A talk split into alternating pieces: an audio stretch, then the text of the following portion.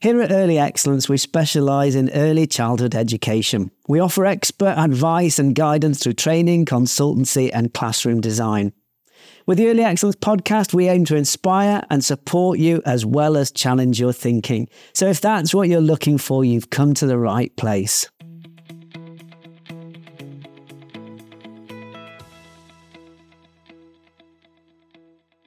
Hello, everybody. Andy Burt here. Welcome along to episode 96 of the Early Excellence podcast. In this week's episode, we're joined by Jess Gosling. Now, Jess is an early years teacher who is currently based in Poland, but has a wide variety of experience in working with within international schools and in a range of settings as well. And so I think she's a great person. She was certainly a great person to talk to. Um, Jess has written also books to support teachers within international schools. She's got such a wide variety of experience to count on. Um, as part of our chat, we talk about the benefits and the challenges of working overseas, and also Jess shares key advice if you're thinking of working internationally. So, um, so yeah, here you go. Here's my early excellence podcast chat with Jess Gosling.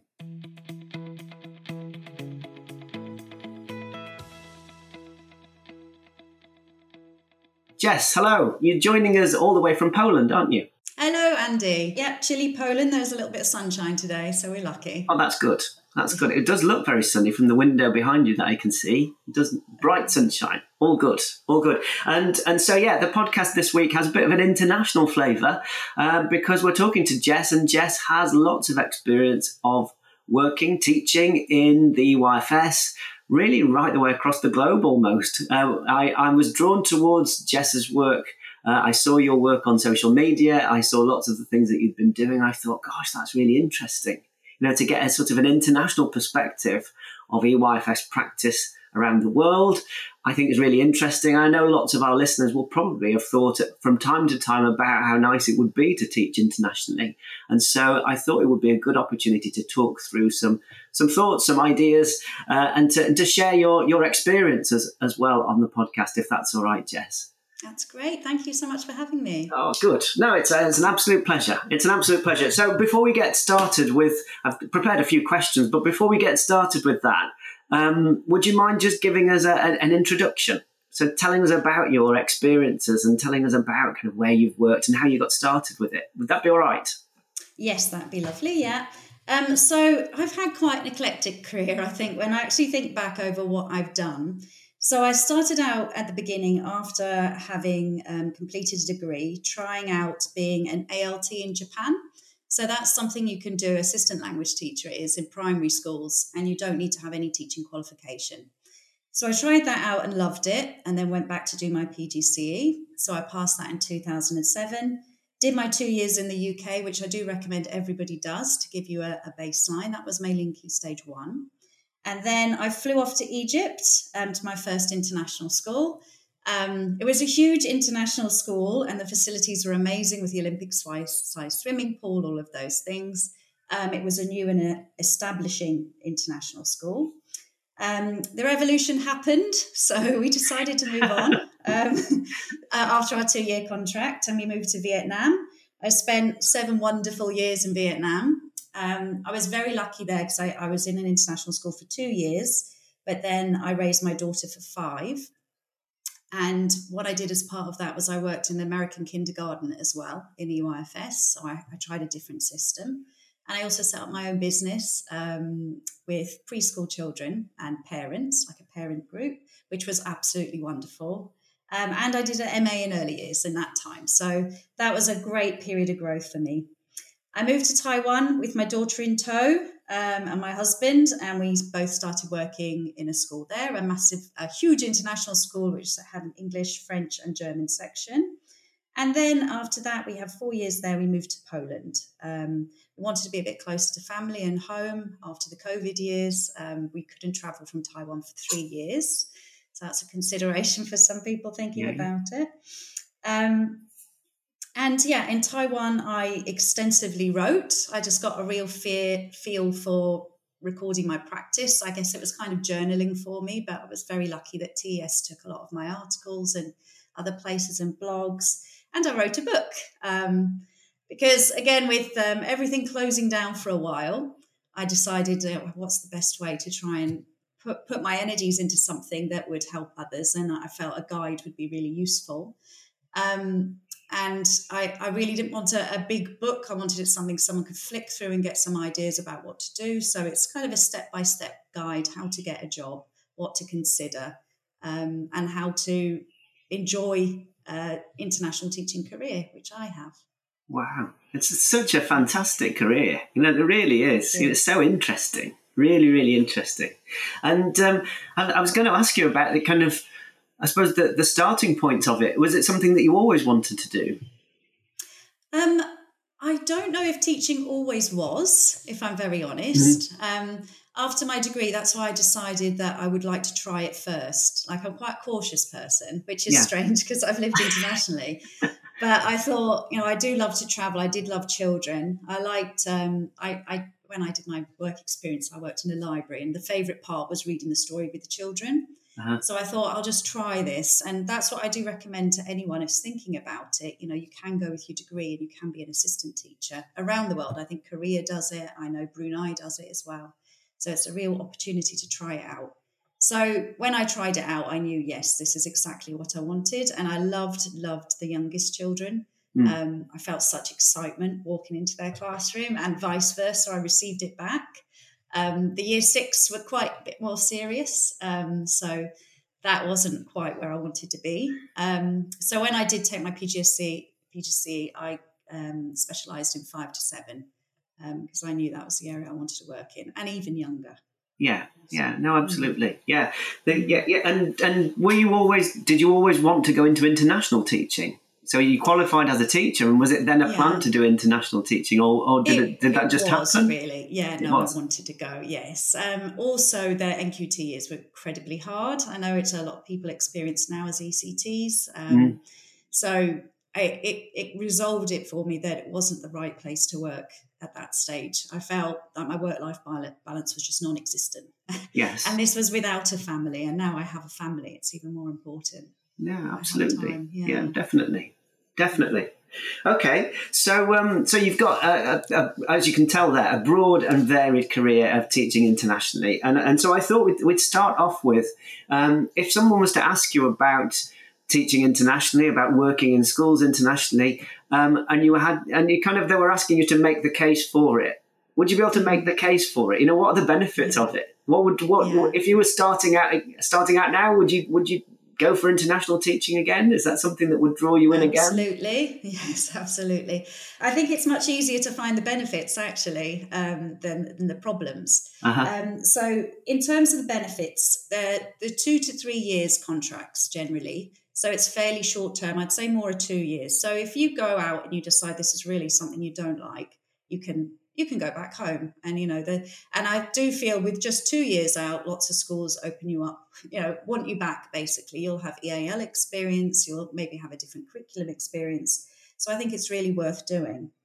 Um, the aspect of adventure it's very exciting to live in a different country. Every day is different. Um, especially you know outside of school you have a lot to do um, lots of things to see um, new friendships obviously to make with your colleagues. Um, the international world is a bit different to home, as in people all sort of, my experiences, they do um, form very strong friendships quite quickly. So you will, if you look for it, you'll find your community, and we help each other out. Um, there's a lot of kindness overseas because you know that people are coming without their families and you know extended networks. So really, your colleagues, and also if you do different groups and things outside of school, they will become really close friends very quickly. Um, if you research your school well, um, you are very likely to be in a very well resourced school, far more than the UK. For example, my last school had iPads throughout reception and nursery, um, as well as all the resources we could possibly ask for. They would be ordered for us, no questions asked, um, which is really exciting. So you can really build your own classroom exactly how you want it. This included furniture for me as well in the last school. So we had the whiteboard tables and everything. Um, it was it was fantastic excellent CPD as well. That's what I found. For example, I've had, obviously I work with a lot of EAL children. I've had Eowyn Crisfield help devise our curriculum with us. She's a lecturer at Oxford Brookes on EAL. Mary Myers came to talk to us. Jan Dubiel, I had coffee with. Um, Karen. yes, I, yeah, I know Jan. Yes. Yeah, yeah. yeah. Um, Karen Wilding also did all our training and was over on Zoom, um, just watching our curriculum and helping us. So it's really exciting to have these big name EY, you know, EYFS people helping us. Um, so I felt I grew an awful lot in that situation. Um, in terms of perks, your housing is usually paid for, especially if you're outside of Europe. Um, Europe is one where you might not get that. Um, insurance is usually paid for, all health insurance. I had Bupa in one of my schools, which was fantastic. Um, flights home are covered generally every year, but sometimes it's beginning and end of contract, so that saves you a lot. Some schools you won't be paying tax, or they pay it for you. So your salary you're quoted is what you receive. Um, so there's great saving potential. Um, again, you've got to choose your country wisely and the school wisely but um, there is that. Um, for your child, if you have a family or several children, usually up to two children are fee free. Um, so they will attend the international school completely free, apart from you know, uniform trips, etc. Um, it's more difficult to find three and more. Um, they will often accept you, but you might have to pay a, a, certain amount of the fees. Again, with Europe, even for one child, you might be paying the fees. So Europe isn't the the best deal internationally. Mm-hmm. Generally, I found you have supportive parents who are really dedicated to their children's academics and their children's developments, which is quite exciting. You know, you do send ideas home to do at home and they will do it and they'll come back and feed it back to you. Um, and we have seesaw, tapestry, etc. So there's there's great communication there. Um, diversity is very interesting and culturally interesting to work with children from other countries. Um, some international schools, you will just have uh, more local children that are, you know, are able to afford the school, but others you will have a mix of lots of different nationalities. So that can be very interesting. Um, and I have found as well there's the SEN support and the EAL support really good in international schools. Um, we usually have a psychologist for the children, as well as um, speech and language therapists, as well as you know general um, friendship work and things. So if you have children, you know there's um, you need some targeted support. There's usually that available, which mm. I didn't receive in the UK. Um, so that was that was really great. So I feel I'm helping the children more. Um, and generally, a reduced teaching timetable to the UK. So um, early years, sadly, usually get the less PPA um, because obviously we can't be out of the classroom quite as much as other teachers. They don't have so many specific lessons, but we have around five hours a week um, PPA, um, and that can vary where you are in the school. Um, and also, I'd like to say as well, like the last one, which I found more later in my career, there's lots of opportunities, I feel. Um, for example, in this school, I'm a CPD lead, um, which is exciting for the whole school. Um, and, you know, that can usually be management role, but they will give that to teachers as well. Um, I'm also a phase leader now for three years groups as well, which I really enjoy. Um, I'm enjoying leadership a lot. And I also put myself forward for developing the new campus as well, which is an early years specific campus. And I basically just petitioned for my job to do that. Um, and it was taken on and agreed. And so I've got that role as well, developing from January. Um, so I'll be out of classroom.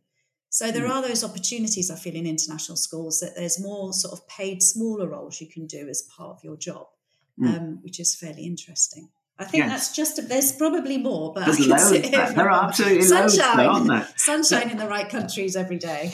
Yeah, no, absolutely. You know, it, it, even even me at this point in my career, I'm, I'm, I'm sitting there thinking, crikey, actually, that sounds fantastic. You know, mm. so uh, no, brilliant. Yeah, I um, I tell you what, sort of made me wonder as well. Uh, when when I do work overseas, so I, I deliver quite a lot of training for for schools overseas, and uh, also my colleagues do as well. So we've worked. Um, I've worked myself with the British School of Brussels and the British School of uh, Amsterdam, um, and also um, I've worked over in um, over in Thailand as well, mm-hmm. uh, and, and and in different schools in different parts of the world. Um, is this uh, most of the schools that I've worked with are generally British schools overseas, and I, I, I, wondered whether that's the case for you. Is are they classed as British schools overseas? The Yes. schools that you've generally worked in, Mhm. and Yeah. so more more likely than not, what you've got there within the setting in terms of say your EYFS practice, you're delivering the EYFS. Mhm. That, that's right, isn't Yeah, it? So, so, you, what, yeah. so you're you're kind of taking the EYFS um, framework and you're and you're using it then kind of in, in a an overseas context. Mhm. And it made me think that actually, what I tend to find is that is that um, when you go to another country, the British education system is actually thought of very highly. You know, the, the EYFS, for example, is thought of very highly. Um, and I wondered whether that was the case. You know, whether you'd found that yourself. Yes, absolutely. But I feel it, it's not very well understood. So a lot of my work as phase leader is really doing coffee mornings with parents and explaining why we do certain things. Um, and because you've got to remember as well, the people perhaps that you know put their child in the in the school, they they've had no background in the British education, so it's quite difficult for them to understand too. And sometimes colleagues as well. So you're you're kind of working to develop their knowledge and understanding too of, of why we work in certain ways. Mm. Yeah, no, that, that's really interesting. We're going to come back to to touch on that again later on, aren't we? We're going to talk about kind of the similarities and differences in terms of different countries, different cultures, in terms of c- countries, in terms of EYFS practice as well. Um, before we do, let's let's keep going. We've talked about the benefits, so we've talked about the real plus points, and you've kind of made that case uh, for international teaching.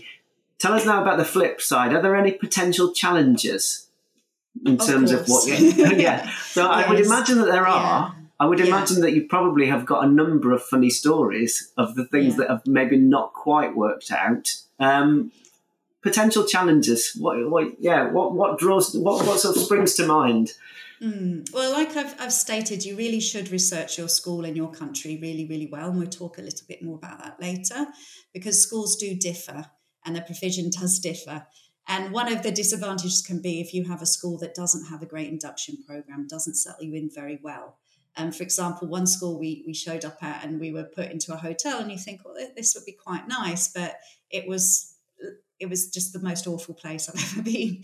Um, it was just there, were- there were dirty sheets on the bed, and Oh. you know, like um, the shower curtain hanging by one hook, and it, it it just was really a horrible way to come into a new country. Um, but the good point is, is that teachers are so helpful to each other. Like there's many forums on Facebook um, and groups you can join, and you can just ask about certain schools and have some sort of feedback from people on what their experience was. So um, now it's much easier to find out this information. Um, for a lot of people, being away from home can be very hard, um, and this may affect you at different stages of your life. I know when I first started out, when I was younger and just with my husband at the time, we were very excited. We, we wanted to do all the travel. Um, it was, but now going with the family, it's a bit different because I have to be very aware of what the school's like for her and how it is for us to teach in as well. So there's that pull and that issue, and there's also the issue of you know, do we stay in the UK with family too? So if it if you are a very very close family, um, it might be something that's quite difficult to do. Quite honestly, depending how you know if you have a direct flight home, it helps obviously. Um, short flight.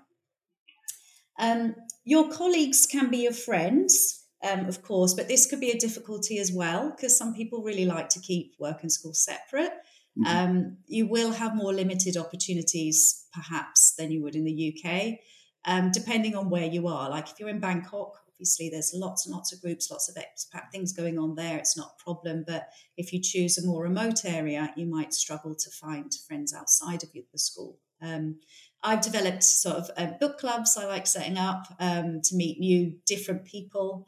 Um, my husband is really into sports, so he would start um, hockey or football, and this is a good way to make um, friends and connections. But they might take a while to make as well. Um, like we say, give it at least a year before you decide whether you like well you dislike a place more than like it, that you know quite because there's the culture shock as well, you know. So it can can be tricky if um, if you feel unhappy in, in your job or the country. Um, so at least a year really to decide if, if it's somewhere you want to stay. Um, there aren't any unions. So if you have big difficulties within the school, you are relying on your SLT to go to, um, which, you know, depending on what school you're in, that can be difficult or not. Um, also, COVID, that was a big problem. Um, yes. Hopefully, it won't resurge. Um, but that was a very interesting one because it was the first time I started thinking about yeah, this is maybe why people don't choose international teaching because not being able to travel home for three years was very difficult for us. Um, it was even more difficult when in the summertime they shut down the beaches um, as well as any walking paths. So we had that big long summer holiday with not very much to do. Um, yeah. And where were you at that point? Sort of we three years ago? Oh, in Taiwan yeah, we at that point. Taiwan, okay, yeah. yeah. Um, and we were lucky the lockdown wasn't severe at all. We could still go shopping, all these kind of things. We just had to check in and check out of buildings, but all the recreation was closed down really, um, and obviously travel. So mm. that was quite quite hard, and that's that's kind of helped us make the decision to come to Europe for a while at least. Yes, yeah, no, it, it was an incredibly strange time. I was training in uh, Thailand at the time, so just let me think when it would have been sort of the big uh, end of February, beginning of March of mm. 2020. So just as lo- uh, just as COVID was beginning to spread across the world, yeah. um, I was training over in Thailand at the time, oh, and it was the strangest thing in that it was almost like seeing into the future.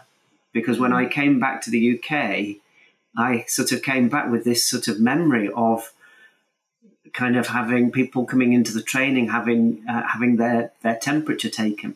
You know, there, there was somebody at the door with a thermometer, and we went. I went to a, a market in the evening, and there were stations there, you know, run by the police that were hand washing stations with sanitizing stations and all of those sorts of things.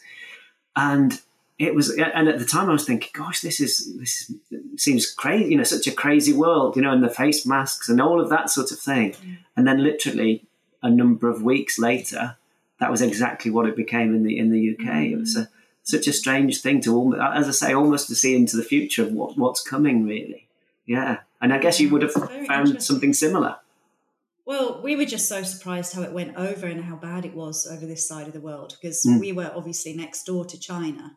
So we were terrified, um, not knowing what it was. Um, but yeah, we were very lucky Taiwan dealt with it really, really well. And this is another side of it where it's actually a plus. We feel very fortunate we were there um, because the, the, school closures were quite short term compared to the UK. And um, online learning was adapted really, really quickly because we all had the resources we could do, use, um, Seesaw and everything, and kids had iPads. So it wasn't a huge shock to us. It was a good place to be, and it kept us safe. So uh, this is also a plus, I guess. Um, we were mm. lucky to be in the right place at the right time for us. Um, yeah, no, yeah, absolutely. it was a shock for us. Yeah, yeah. Yeah, no, I'm sure. I'm sure. Mm.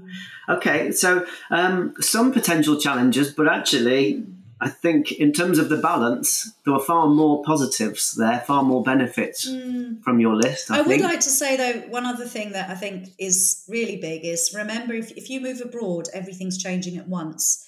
You know, like in the UK, sometimes you just change a job or you yeah. just change your house, you know, or you might move to a different area. It's not usually all three at once. So this can be a little bit overwhelming for people. Yeah. Um, if I could advise, I would say try to go with someone else possibly, be it a really good friend or a partner. I think that can really help just because you can talk about it to each other, you know, and you're going through the same experience. So I was lucky, I always went with my partner.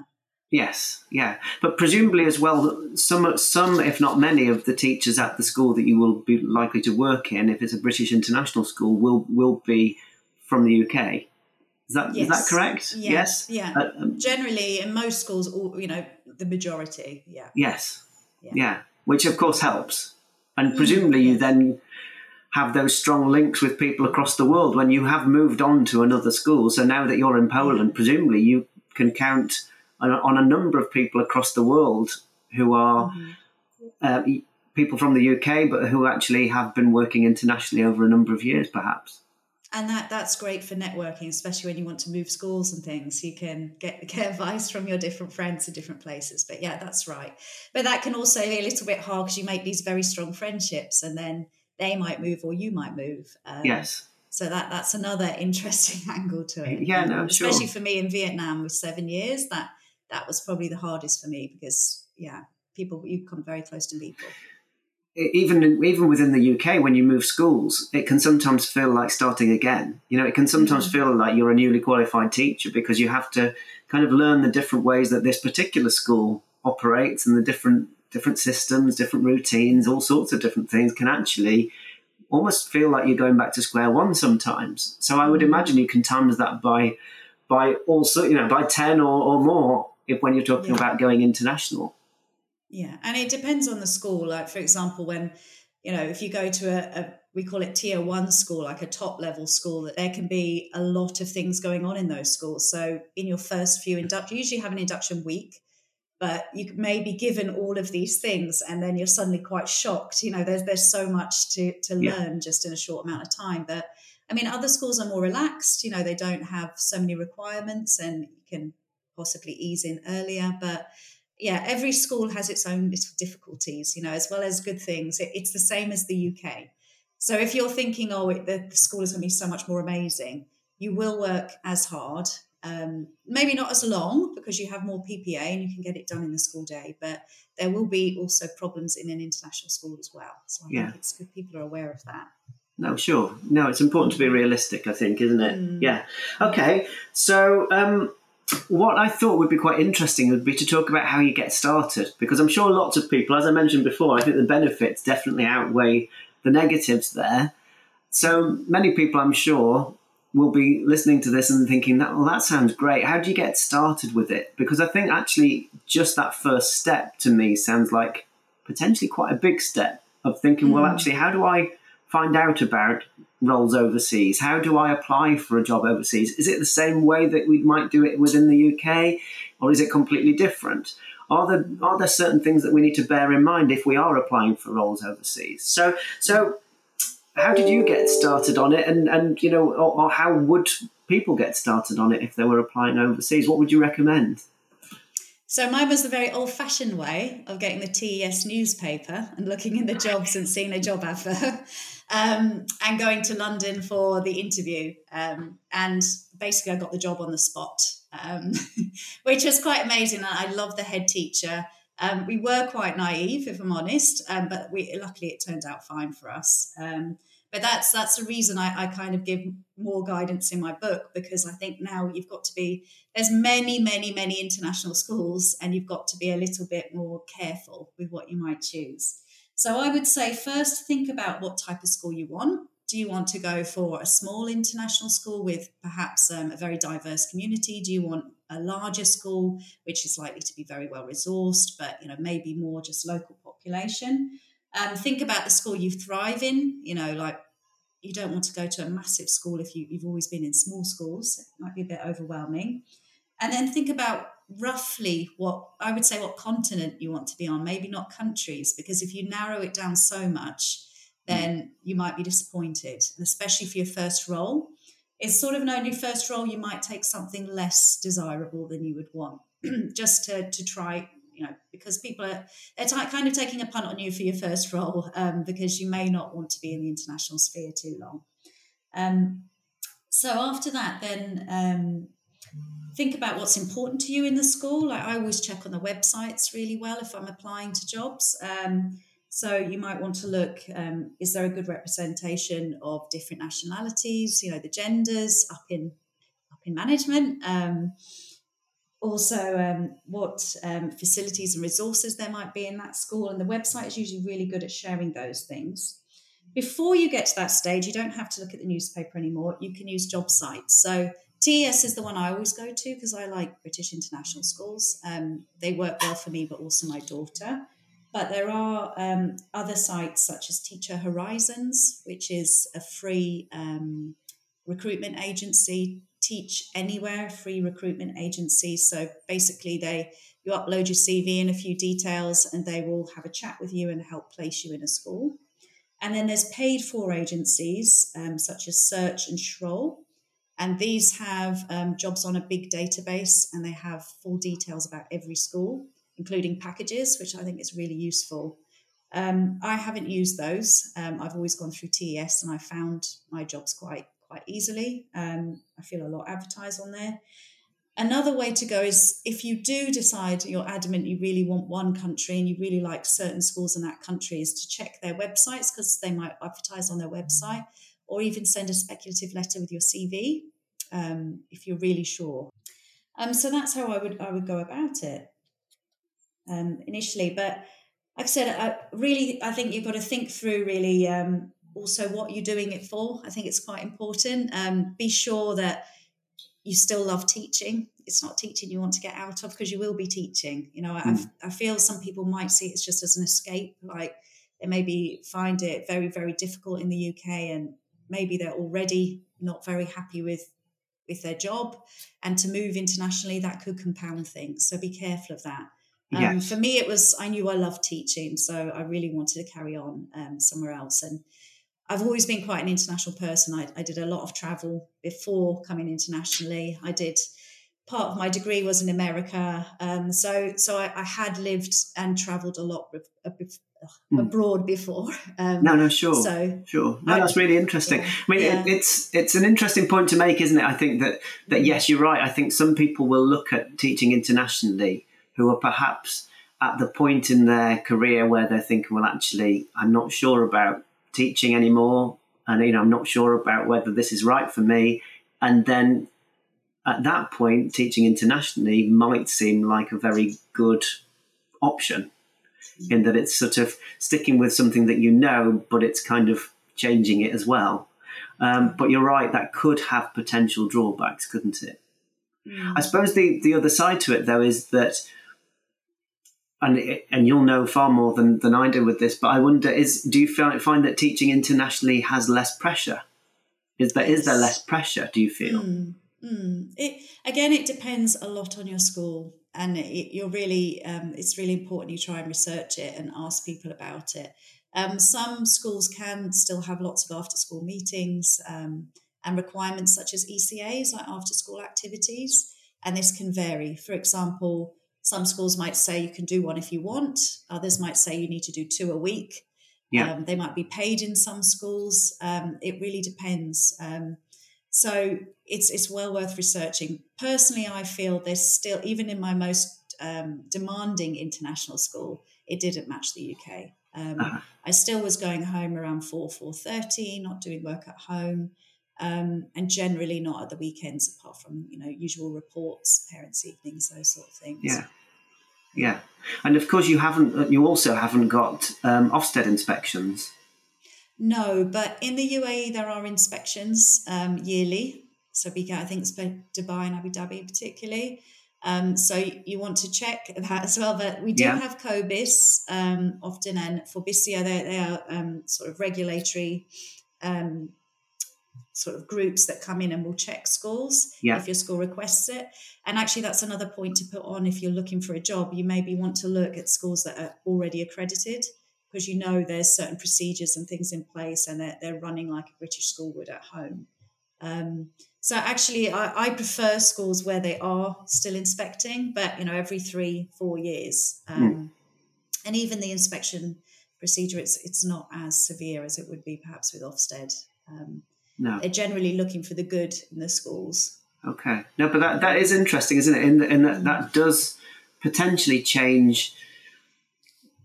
It does change a school, I think, in terms of how they how they look at their process of development. I think mm. you know I, I've often found that that when when I've worked with international schools and and when my colleagues have worked with international schools, both um, as part of consultancy visits and training and, and so on, that I think quite often people in international schools, they will they will kind of get their teeth into a longer project.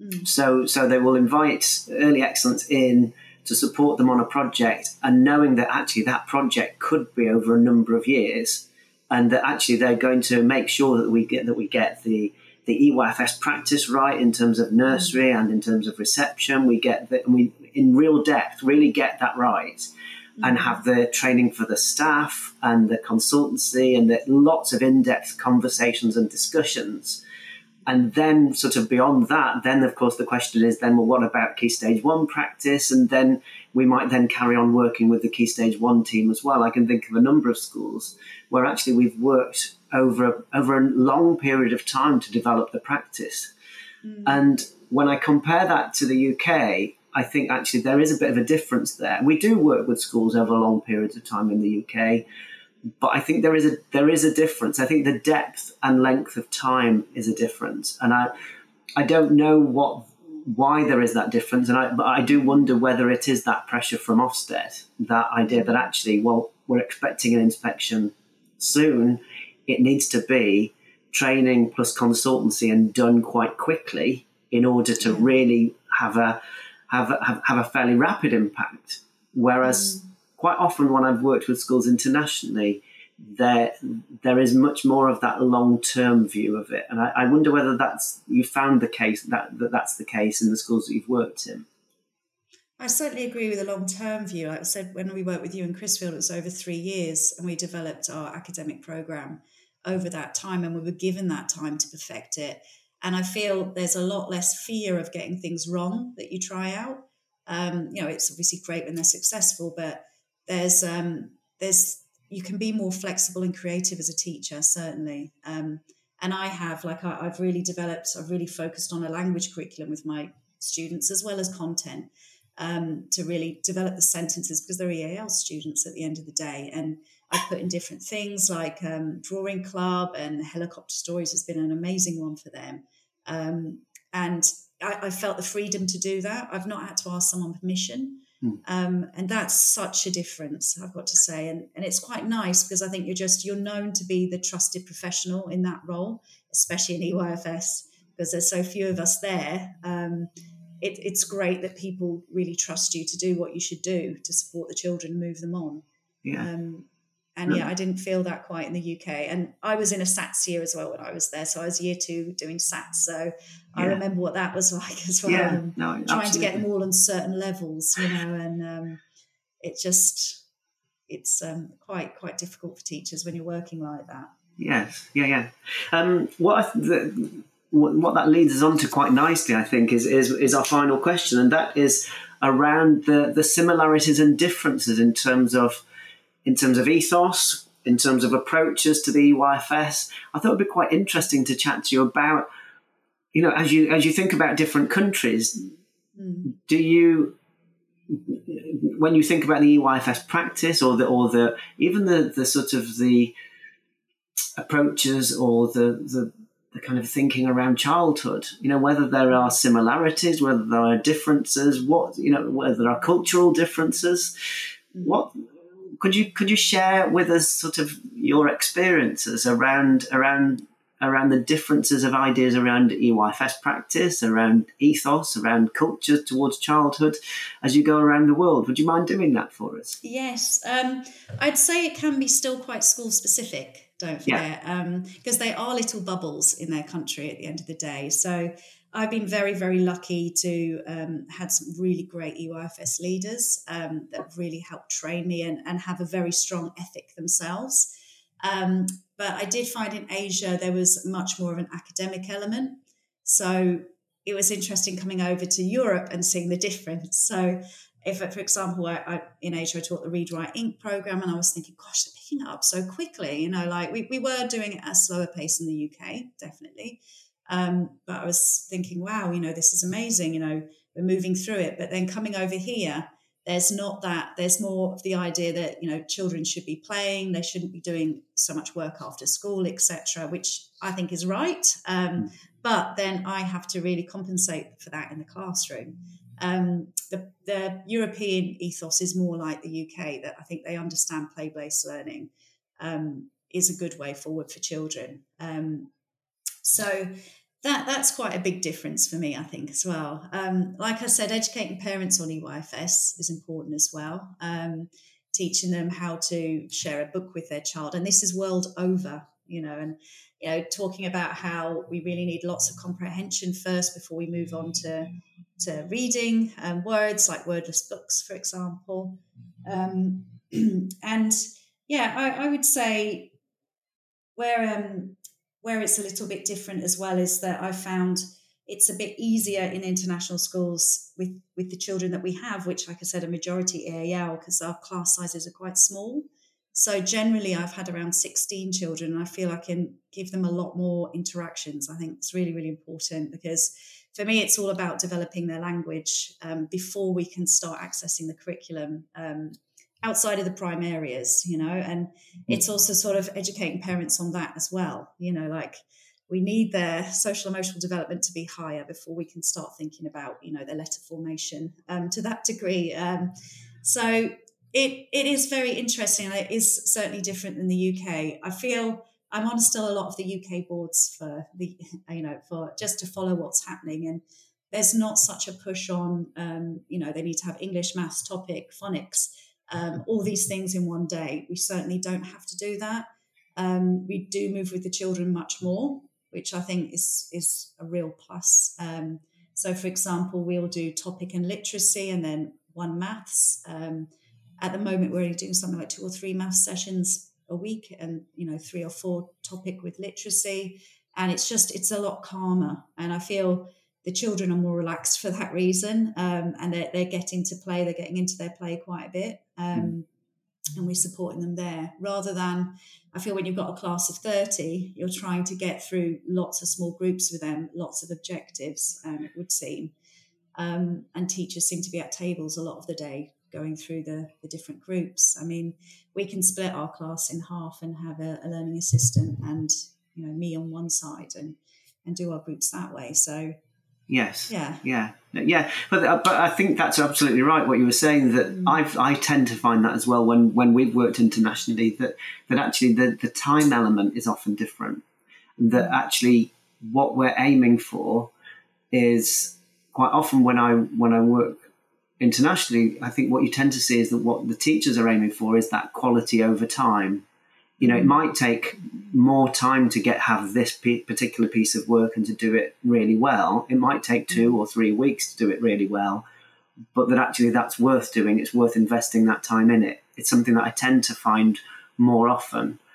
Whereas I think quite often in the UK, there's that real pressure to plan something for this week. And then mm-hmm. if we're planning it for this week, it has to be done this week which yeah. means sometimes rushing through things to get it done and get it finished when actually it sometimes doesn't then help in terms of the quality. It doesn't necessarily mean that we've got the best quality from it. We've yeah. ticked it it's off. It's a lot of pressure though, isn't it? It's it's kind of ticking things off because they have to be done. Yeah, absolutely. But, yeah, here we, we really make sure the children really understand what, what we're, we're teaching them and we go back to them because we have the luxury of that. You know, we have a small class, we can yeah. do that.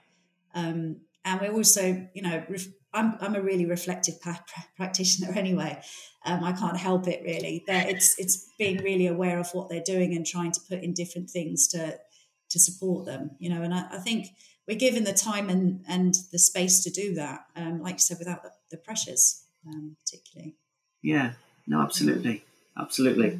Uh, Jess, it's been fantastic to talk to you. It's been really, really interesting to, to chat it through. I, th- I think um, the it, from what you were saying, you know, the, the, the, benefits completely outweigh, outweigh the negatives. At the same time, it's important to go into it with open eyes, really. That if you are considering going into teaching internationally, you know, do take advice um, from different people. Um, in fact, it's well worth going onto Jess's website. Um, so uh, if you go onto Jess's website, there's loads of information there um, about sort of getting started and about what you might need to to check in on and, and, and look out for in terms of schools that I think people will find really useful. Uh, and Jess, you've also written a book. Do you want to tell us about your book, Jess? Yes, so that's Becoming a Successful International Teacher. And it was published 2021 during COVID, so it gave me the time to write it. Um, and it just goes through the different steps because I, I didn't have that book, like I said, and we went really whimsically. Um, there were, you know, there were some rough points for us because we, we weren't fully prepared when we went, and I didn't want other people to have that situation. Um, so it's priced quite well. It's not expensive, but if you're, you're just considering it, it's well worth having a little look through. Um, and and you know, it also has, which I liked. Um, I was able to speak to a lot of colleagues and recruiters and heads about their experiences overseas. So there's snippets at the end of the book about different questions that you might be thinking and answers from lots of different people. And throughout writing the book, I kept sharing the chapters with other teachers, and they gave me like little um, little pieces about their experience as well, little um, vinaigrettes, if you like, um, which is nice because it's not just my thoughts on it. I think that's important to get a range of thoughts.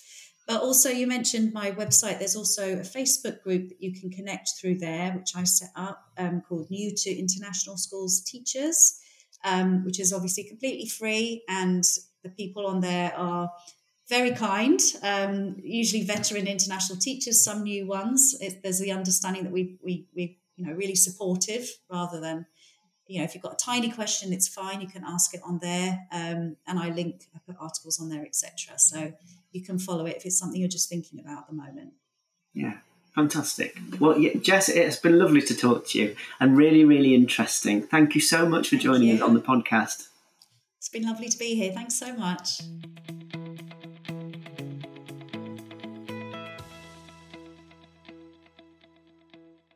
So there you go. Thank you very much to Jess for joining us for this week's episode of the podcast, and also, of course, to you people for listening along as well. Uh, now, when chatting to Jess, um, I mes- mentioned some of the work that we do at Early Excellence to support schools and settings overseas. Um, we offer a wide variety of services from face-to-face training to uh, to online sessions, consultancy projects, and uh, and room planning as well.